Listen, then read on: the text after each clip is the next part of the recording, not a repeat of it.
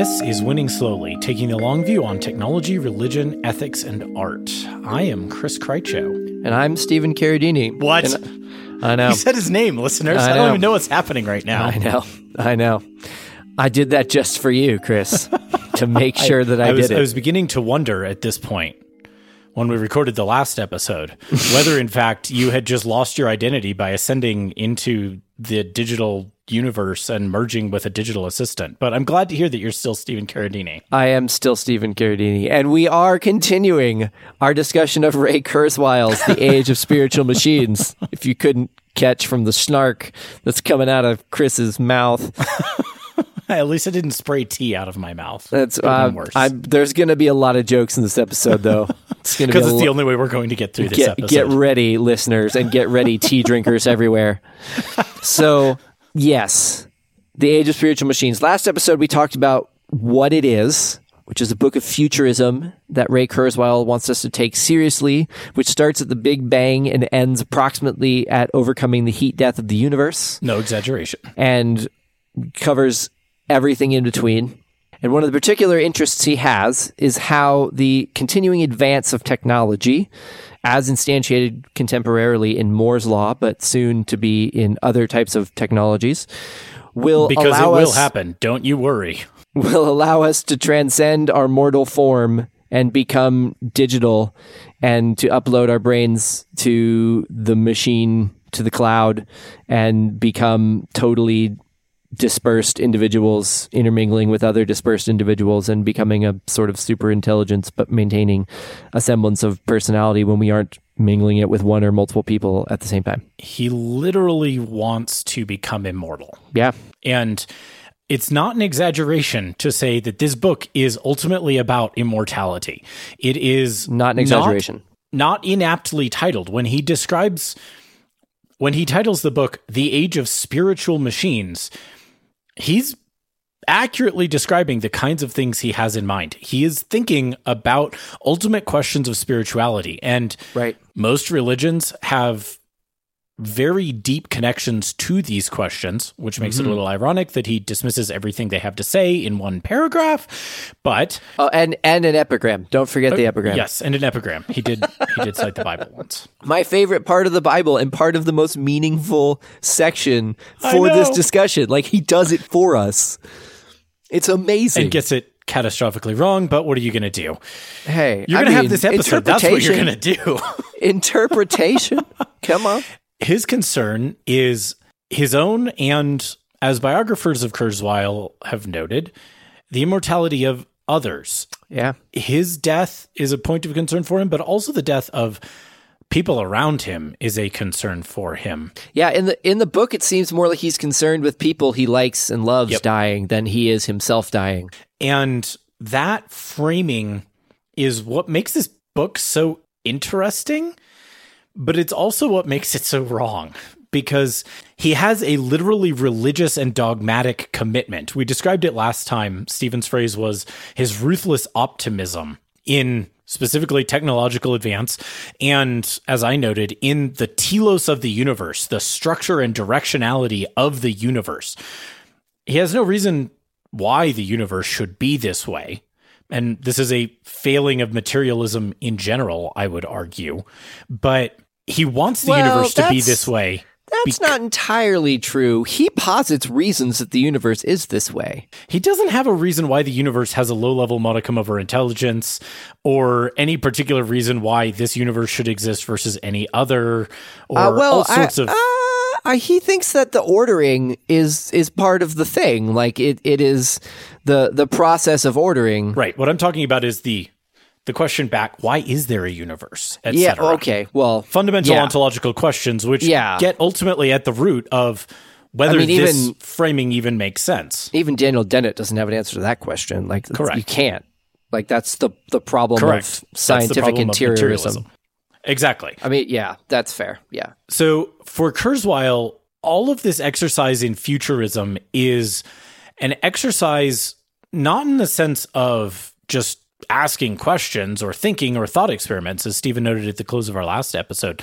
But he wants all of this to happen. It's Yeah. not just that he thinks it could happen, it's that he thinks it should and must happen, as well as that it will happen, because it's the only way he can see for humans to get to immortality, for humans to deal with ultimately the heat death of the universe and other kinds of intelligence, because he does assume there are other kinds of intelligence in the universe, as you would given his priors. What's interesting is also that there's only one thing that escapes his ruthless optimism viruses, Viruses. which is really weird. But he's a computer guy. He's writing in the late 90s. Yeah, he actually thinks that computer viruses and human viruses, um, to his credit, he was really concerned about bio warfare in like the 80s. Like, Yep. this is the one the one area that I kind of agree with him on and it opens a door into all of the things I disagree with him on. So the one area that he can't fathom working out in his system is actual virology that Right. affects biology. And ultimately affects digitology, or however you want to describe his ascended universe. Right. And he ascribes bad actors to both of them effectively to to bio warfare or to what would amount to digital warfare. And so he has this one little space where he can't get over. And it's virology, which is famously difficult for anyone to get over because our virus is alive. Ponder.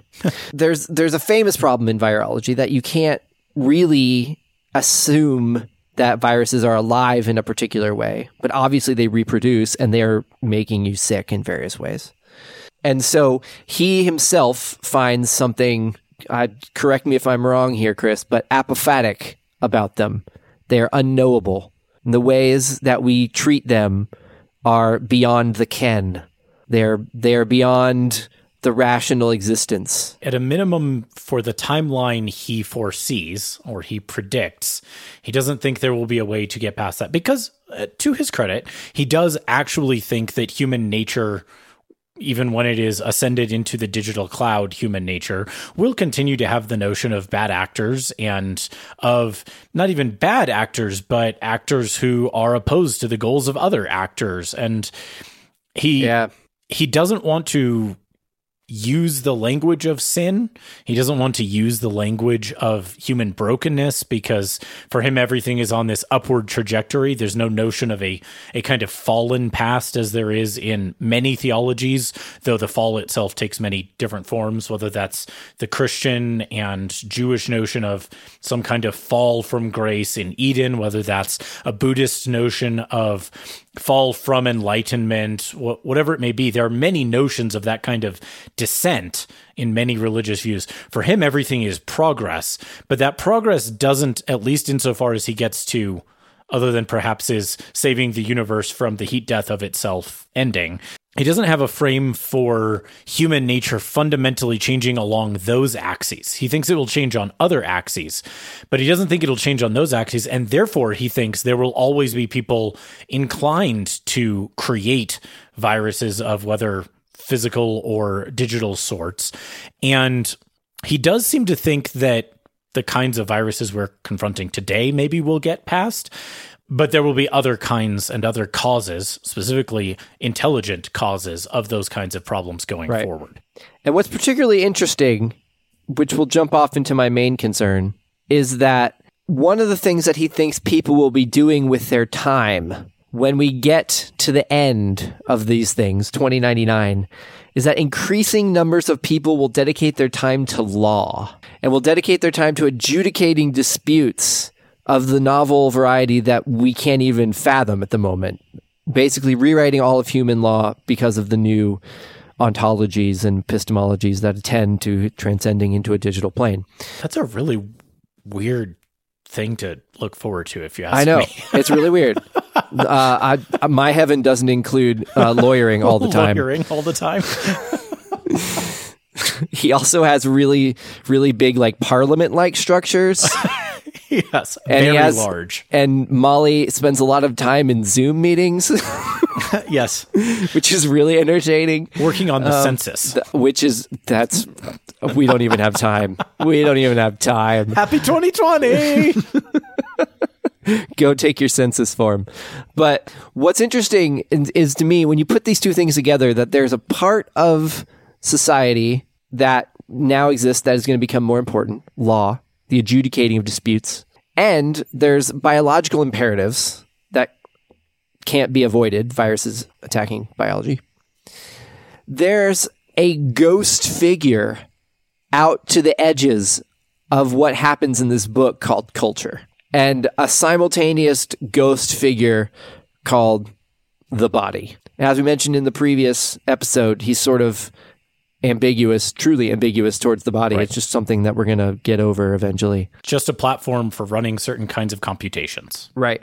But if you put culture and the body together, it's the the parts of society that up until this point have been it's that's we're starting to we're starting to tread on on see this is the thing ontology and epistemology go together very closely Right. because I was I was trying to argue here that the way that he thinks doesn't tries to exclude the body and culture, but can't do it fully because he's trying to imagine what things will be like. And he's like, well, we'll still kind of be like we are now. And the reason that he can't imagine it to not be like that is because his epistemology and his ontology are trying to be self consistent as a forward line from where we are now. Like he doesn't actually imagine like a sharp break sort of thing. And so he can't acknowledge that culture will go away, but he also doesn't understand how culture works. And Right. so he ends up with the most transactional possible version of culture, which is law. Yeah, that's a good summary. It's it's hard to draw out distinctly and clearly because you're you're I'm really deep reading between the lines here to try to get out where he's thinking about and how he's thinking about things. And it's it's notable that he does talk about other aspects of what we'd describe as human culture, about music, about family to some extent, but they're things that increasingly fade to the background. And the best he can do on music, for example, is say, Oh, you wouldn't understand the kind of music we listen to now in his climactic vision in 2099. I listened And to it as- before it was cool. yeah, yeah, that's right. You wouldn't understand. You wouldn't understand. And as I noted in the last episode, he just has to handwave away many of the other fundamental questions of human culture because, as Stephen said, he doesn't understand them. And I think partially the the way that we identify that he doesn't understand them is that in particular when he talks about art, he has invented like techno musical things. And so his perception of art is the sounds that we can make, the ways that we can produce. And that is part of music. I actually am, am more interested in the production of sounds than I am in the cultures that produce them. If we were going to be like, you know, reading the last 16 years of my blog and trying to figure out what my most concerned aspect is, right? Like I, I like sounds. So I, I get that.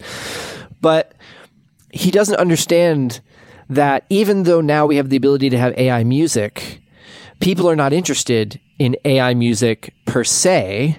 They are interested perhaps in the sounds that it can make, but the thing that makes music valuable and that makes my favorite bands my favorite bands is that they relate to the human condition in some way. This is why every third song is a breakup song. It is the human condition, right? Right. And the other third song is a love song. Yeah. And then the other third are what I cover on my blog. So, but it's it's because those are the the human condition, and not only do we care about the content of the music. I mean, e- beyond the lyrics, like we care about Mozart because of specific historical cultural things, right? Right. Mozart means something. Like, so an AI could have written his music and it would not mean the same thing Right. as it does having the knowledge that Mozart wrote it, um, or that Bach wrote it, or that Stravinsky wrote it. I mean, half of Stravinsky is understanding the time period that he's writing in, and so it, it's way more than just here are some neat sounds and now we have like million tone scales and these sorts of micro conditions. It's that there's a level at which art explains the world. This is why he had to write fiction to explain mm-hmm. the end of his book, is because it explains his world and art explains our world. And so when he goes through and tries to explain that, like, some people are fans of AI musicians in the same way that they are regular musicians because they have sort of become people, that's fine, I suppose. but it doesn't mean that we were doing it because they're AIs or not because they're AIs, their art would have to speak to a condition. Now, maybe it speaks to the machine human condition and we like it because it speaks to that, just the way that the song from last episode sort of considers the machine human condition, right? So there are ways that even his ghost figure of culture can reinsert itself, but not for the reasons that he thought. I'll, I'll note that those same frames apply when he discusses things like poetry and oh man. We didn't even mention the terrible poetry. Oh there it's really bad. It's digitally created poetry from two decades ago and it's really bad. My favorite part is that none of the haikus have the right number of syllables. I know! All of them. me. every single of one wrong. of them is broken. It made me so mad. And some of them like if if a person had written them you'd be like this is competent but not interesting haiku. right. But when a machine made them, it's like, this is just random words. They don't mean anything. They only mean what I make them mean, which is like existential postmodernism, which is not how I perceive art. There are a couple other things I want to make sure we touch on before we hit the end of the episode. One of them is just his view of sex, which seems to me to be somewhat emblematic of that complicated relationship he has to physicality. And that picks up uh, a note Stephen was hitting a little bit ago. I'll read from page 147. Even when proximate, virtual sex will be better in some ways and certainly safer, implied, than physical sex. Now, this is really interesting because it assumes that the fundamental end of sex, and the only thing about which people will actually care is the sensations that, quote, are more intense and pleasurable. And safety. Right, and the safety. Those are not actually the only things that humans care about about sex. Sex includes those things, but sex does a lot of things in a healthy marriage that go substantially beyond just the pleasures and sensations and having safety. And that, again, is a reduction of this thing to the transactional. It's a reduction of it to, insofar as there's a physicality there, what experiences can I individually have? And it is in that way one of the most radical expressions of effective individualism that I've ever encountered in a book. This kind of view of sex does exist in the world, and it does exist in certain ways around digital media today. I'll leave it at that. But I think it's fair to say, certainly philosophically and ethically, I'm committed to the view that sex is and does many more things than that, and that people are not going to stop wanting those things from it. And that kind of failure to grasp that is one of the ways in which he doesn't really understand how other people actually think and feel and act about the world. Or he feels like his concerns supersede those. That he is yeah. that he is right in the way that he perceives the future of the universe happening, and that like that emotions and interactions and you know the the consolation of troubles and the various other things that sex does in a relationship right. are going to be achieved by other means. Um, which, you know, uh, that's that's an argument you can make. I don't think it's one that I want. Right.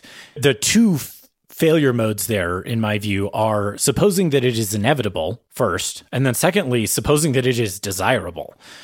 And the second is the more serious of the two failures there. But but both of them are in fact failures. And I do think some people will continue to instrumentalize sex in that way. But I, I think also that lots of people won't. And I think even more strongly that people should not. Yeah. I think that there's a whole history of the last hundred years that tells us about what happens when you instrumentalize sex. And things go badly for a lot of people. Very badly. We don't have enough time to explain the badnesses, but we can just say, like, prostitution, pornography, divorce, like rewiring of people's brains. Like we can we can give you citations for all these things. There's a lot there. The related point is how he sees family, which is equally distorted and also weirdly secondary. It just kind of fades away. His character Molly has a family, but it all just fades into the background and she has a relationship with her digital assistant. But by the end of the book, that's the only relationship she describes having in any meaningful way. So this is a really interesting thing because the one of the prevailing notions of heaven, the one that Chris and I particularly espouse to, is that there are no children and sort of relationships of that variety. There's no giving of marriage and there's no birthing of children in heaven. Everyone is on an equal footing um, who are the children of God. That's like the way that, that heaven works in a reformed sort of view. And Kurzweil's view is not all that different. Everybody is sort of on the same plane. They all sort of interact. They don't have the sort of nuclear institution of family, but he also hasn't replaced it with any particular object of worship or reason or reality for right. doing that. Like there are reasons that this happens in the reformed version of heaven, and there are not really in Kurzweil's. Right.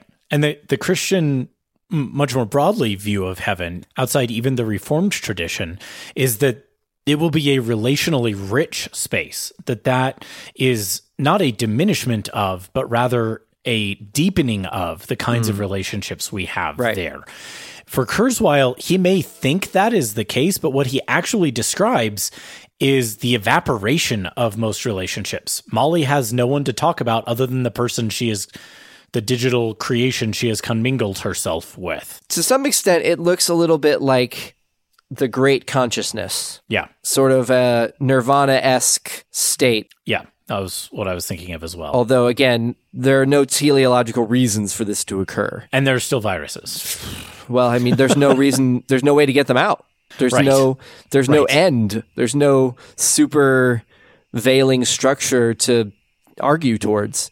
And so it just, it just continues on forever without any sharp break that eliminates the problems.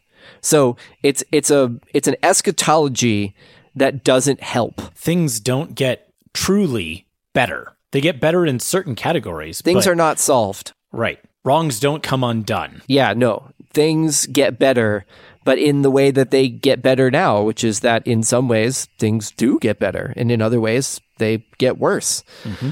It sounds to me like Kurzweil's meetings forever is the worst, but like yeah. it's part of what he's thinking is going to happen, right? Legal you know? meetings forever. Oh boy, sounds sign great. me up. no, no, do not want. so I think there's a, and this gets to his concerns about spiritualness. Mm-hmm. Like there is a materialist, ontological eschatology here. What does the material aspect of all things end at. It ends at non materialism, which doesn't right. make a whole lot of sense. But if you really think that nothing beyond materialism can survive, then to turn yourself into the least material material form possible, which is bits in a computer. Side note, who's maintaining these computers? I like, had that very same question. Like, there's a whole lot of problems. He hand waves that. He does gesture to it. I'll give him the the lampshade hanging, but there's there's a lot of problems there. Especially if you think that viruses are still there. He does drop a line about 90% of the network going offline, and they never really figured out what happened there. And you're like, what? That's like 90% of the population being wiped out at once. And you didn't really think about it? Again, with the not really understanding how people work thing. Woof. Yeah, super bad. All that to say, there's an eschatology there, and it's based on the way we know. And so this is the thing I wanted to hit last which is the fundamental aspect of this uh, this podcast season, which is his epistemology is remarkably simple and concise. it's super great. It doesn't take much time to explain. Thoughts are data. Yep. That's it. And therefore, data is thought. That's right. It's reflexive. You can do it both ways. That's it. Thanks for listening. wait, wait. I had another point, Stephen.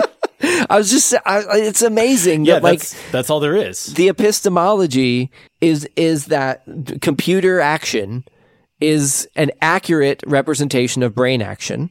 And that in fact, brain action merely is a kind of computer action. So is evolution, so is DNA, so is the universe. Yes, yes. Well, I, I think he would argue that computer action is an instantiation of the overall ordering action that has been going on forever. And so our brains are not computers, but they can be turned into computers because computers is the next form of the ordering action. We haven't even talked about laser computers yet, which makes me sad. We did me- we did mention it. yeah, but lasers, lasers. Yes, lasers. Lasers. Lasers.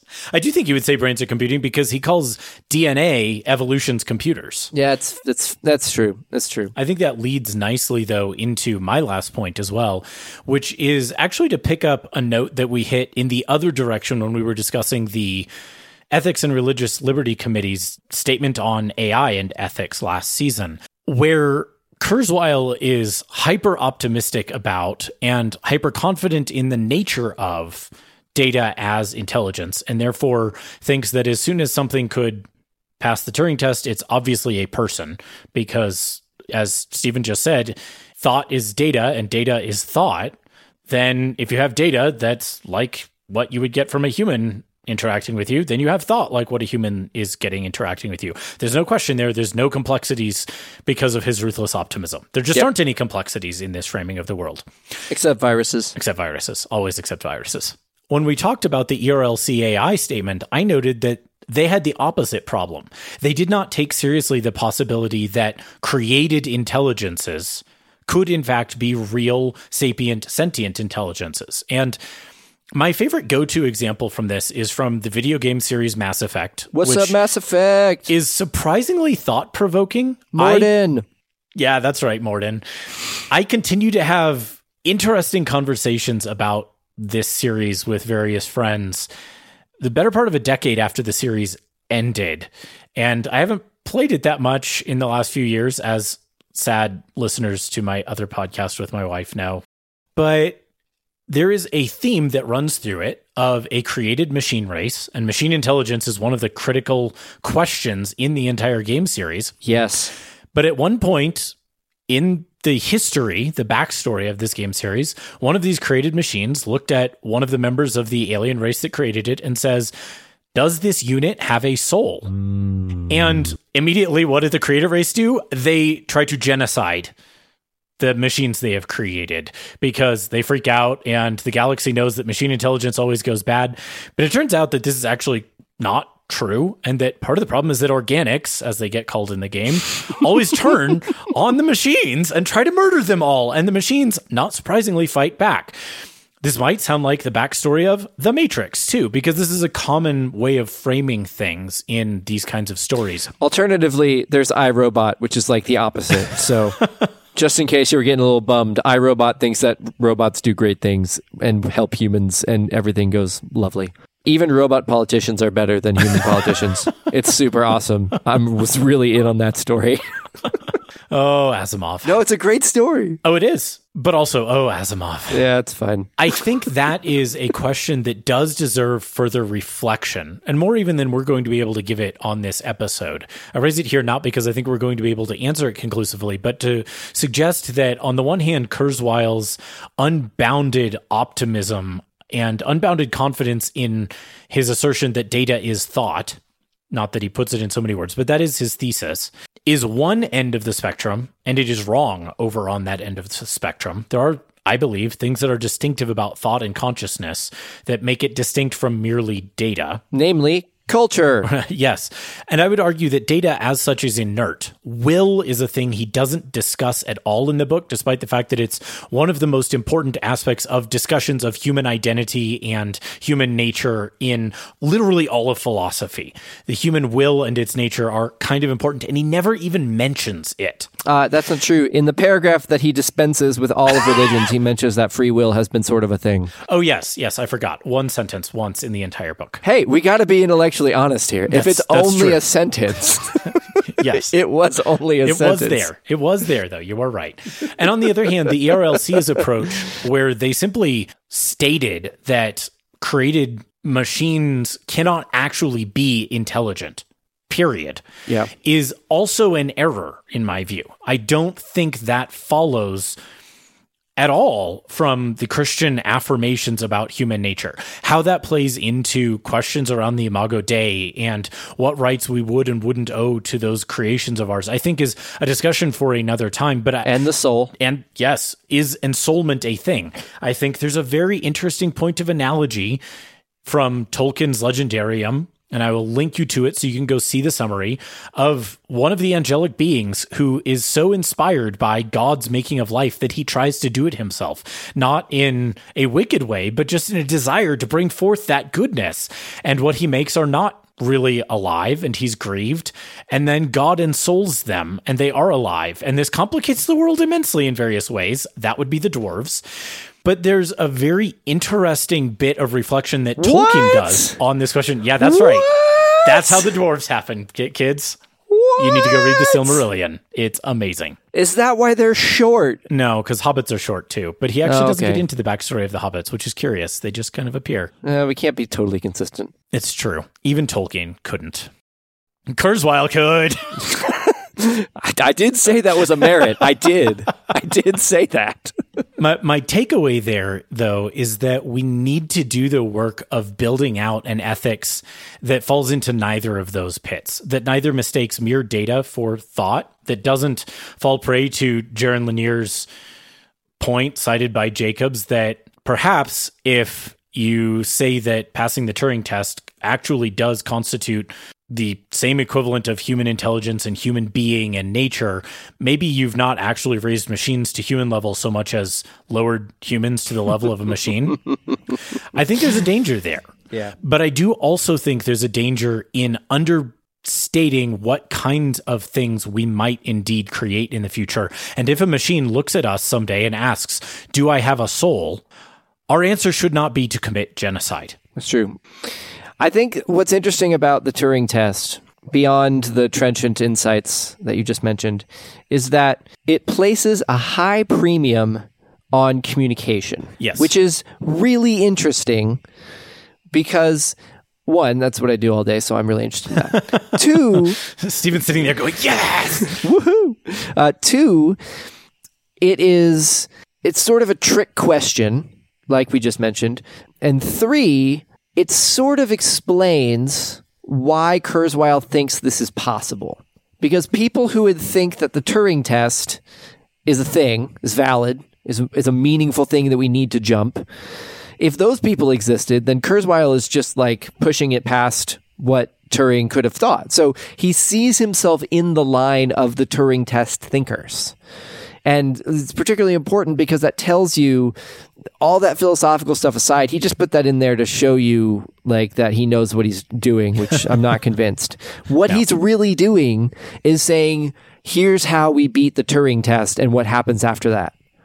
He's essentially arguing that the Turing test is fully valid and that people become machines and machines become vice versa when we can jump the Turing test. And that's why the body and culture are sort of secondary is because that's the thing that the universe is trying to get over is the Turing test. I don't think I'm exaggerating. No. And I think that there's an interesting, you know, we've already mentioned that the teleology of all this is wild and that the the the epistemology of this is simple and the eschatology of this is boring. But the ontology is kind of fascinating. Mm-hmm. Like what is the human? And where does the human stop and the machine begin is a question that many people have been asking for the past 500 years. And I think it's a valid one. And he has a cogent answer, which is nowhere. They're all intermingled. It's all cyborgs all the way down. Right. And that's a thing you can actually argue with and and deal with philosophically. And if I was writing about cyborgs, I would include him as part of the literature. And I think that's part of why this vision of the universe is compelling to a lot of folks in Silicon Valley in particular, and why pursuit of and fear of the singularity are animating concerns for a lot of people in the rationalist community. Because if you're committed to a kind of materialism, then this is one possible, as you said, cogent response to it. It may be wrong, but it coheres It is Yeah. something that you can trace through in your logic. The flip side of it is the last point that I think of everything in this book, there were many things I disagreed with, but this was the one that grieved me the most when it snapped into focus for me. And that was that the corollary of what you just noted about communication is that for Kurzweil, as he argues it in this book, perhaps he would do better than this if you asked him, but as he argues it in this very consistent book, intelligence is value. More intelligence is more value.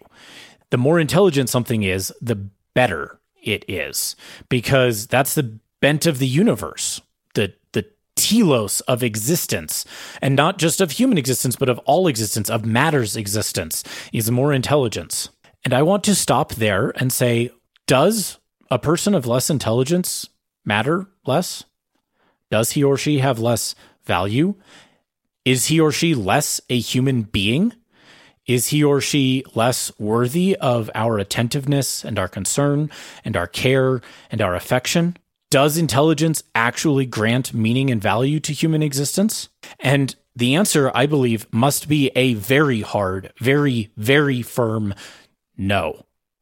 And a failure to grasp that leaves Kurzweil implying things about people of disabilities or simply people who are less intelligent Me- than mental he. disabilities. Yeah, mental disabilities. Not physical He's good with fixing physical disabilities, Yeah. but it is not something he ever comes out and says. And I would guess, reading this, he has a very humanistic bent, that he would deny that as he should. Although, for what reason on the grounds of this book, it is unclear. Exactly. There's no grounds in the argument he lays out for it. And I think it is therefore worth asking and worth prodding at Silicon Valley types who are strongly influenced by this re- way of thought and who are by nature a group of self aggrandizing nerds. And I put myself as someone who could very easily be in that camp. I'm also potentially in that camp. How easy is it for us, and therefore, especially, how easy is it for anyone who buys into Kurzweil's vision to assume a sort of intelligence oriented meritocracy? How easy is it for us to assume that we are where we are because we deserve it, because we're smarter and therefore better? How easy is it for us to assume that those who are worse off deserve to be worse off? How easy is it for us to assume that by dint of intelligence, we know what is good and right in the world, that we have nothing to learn from those who are our quote intellectual inferiors, whatever that might look like? And are most most people too socially well conditioned to come out and say that in public? Yes. But when you read reporting from behind closed doors, people think that way. People definitely act that way. And it's one of the great curses of Silicon Valley culture, and certainly not only Silicon Valley culture, but I think it is particularly and perniciously tempting to Silicon Valley culture to think and act in those ways because of this framing on everything. And as a Christian, I have to say to that, no. What he said. Oh, al- also, I forgot. Uh, Kurzweil thinks that uh, virtual reality is super thing and it's terrifying, and I retract my statements. Victory! Just putting that on the record. Chris wins. That's all I'm going to say. when Stephen texted me that in our chat, I was very happy. A little bit sad too, but very happy. It's so bad. it really It's is. really awful. Next month, that is in May, we'll be talking about Jurassic Park, the book and the film. oh man, am I excited for Dinosaur Month? It's it's really great. I admit I have already read Jurassic Park and I really enjoyed it. It was very good as a thriller and it did spoilers Stephen, it does the thing we were hoping it would do. It says things about Yeah. these things. Well, actually, I got it in the mail yesterday and read the introduction and prologue, and I was like, "This is gonna be good." yeah, good." the introduction and prologue are saying things. The intro, yeah, they are. Whoa, and not just about technology either. no, Crichton has thoughts. he has opinions. So will we. oh man, In June, we will be reading Simone Browne's Dark Matters on the Surveillance of Blackness. So we invite you to read along with us on both of those. Yes. And watch along in the case of Jurassic Park. yes. And if you have uh, thoughts about what book we should read, or thoughts about what we have read, or if you want to develop a personal assistant that will eventually merge with my mind, uh, No. please, please email me. No. Email us. Um, hey, I, I didn't say I wanted that to happen. I said if you're gonna do it, email me. Do it. Tell us. Yes, Please, yes, so fair. that we can talk to you about it. so that we can stop and talk you out of it. That's right. Yeah, yeah. I mean, you just gave away the joke, but thank you. uh, the music at the beginning of the episode is um, Soul by Pascal Schumacher. Thank you so much for letting us use it. Uh, please don't use it without permission. As Stephen was suggesting, we would love to hear from you. Please feel free to email us at hello at winningslowly.org. That will get the fastest and the best answers. That's right. You can also tweet at us at Winning Slowly or find our Facebook page on Facebook. At Winning Slowly Podcast. Stephen might eventually in a month or two see that and respond, maybe. Actually, I'm spending a lot more time on Facebook these days doing like reports and PSAs and stuff, so I'll see it. It's fair. Just email us. If you want to support the show, you can do so by going to patreon.com slash winning slowly and then cash.me slash dollar sign winning slowly. As always, thanks for Thanks for listening. listening.